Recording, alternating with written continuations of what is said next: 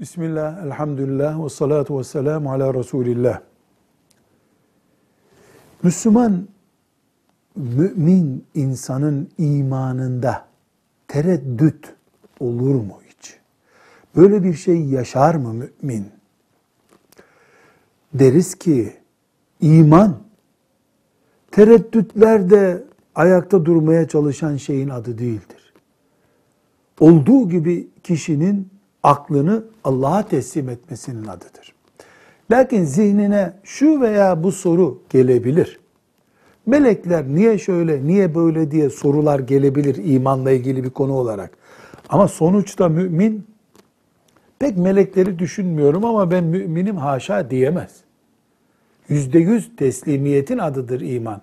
İman tereddüt kabul etmez. Müslümanlık tereddütle gel gitle olmaz. Yüzde yüz kabul etmenin adı Müslümanlıktır, müminliktir.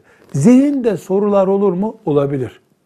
Sahabenin bile, ashab-ı kiramın bile zihninde sorular olduğu olmuş.